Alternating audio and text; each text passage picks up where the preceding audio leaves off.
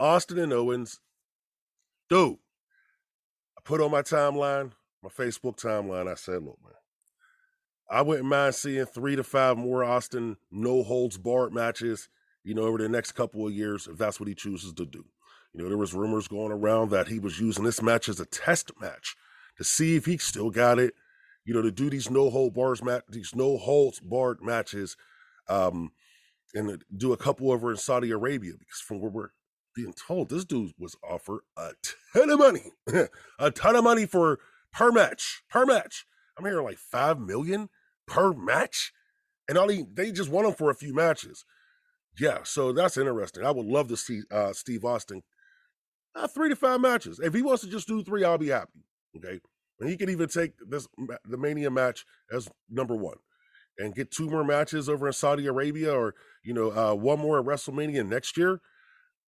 Yeah, man, that money might be hard to turn down if he can brawl the way he did, because that's what he was known for as Steve Austin anyway. This wasn't stunning Steve Austin anymore. You know, this was the rattlesnake Steve Austin. He was a brawler. So he did a brawl. We had we watched a 90s style main event pretty much in that match. And I'm a 90s style main event guy.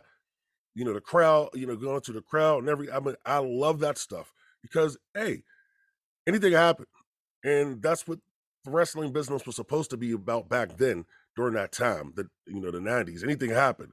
Um, but we it could use a little bit of that right now. But anyway, uh, I was that that match that match took me that match right there took me.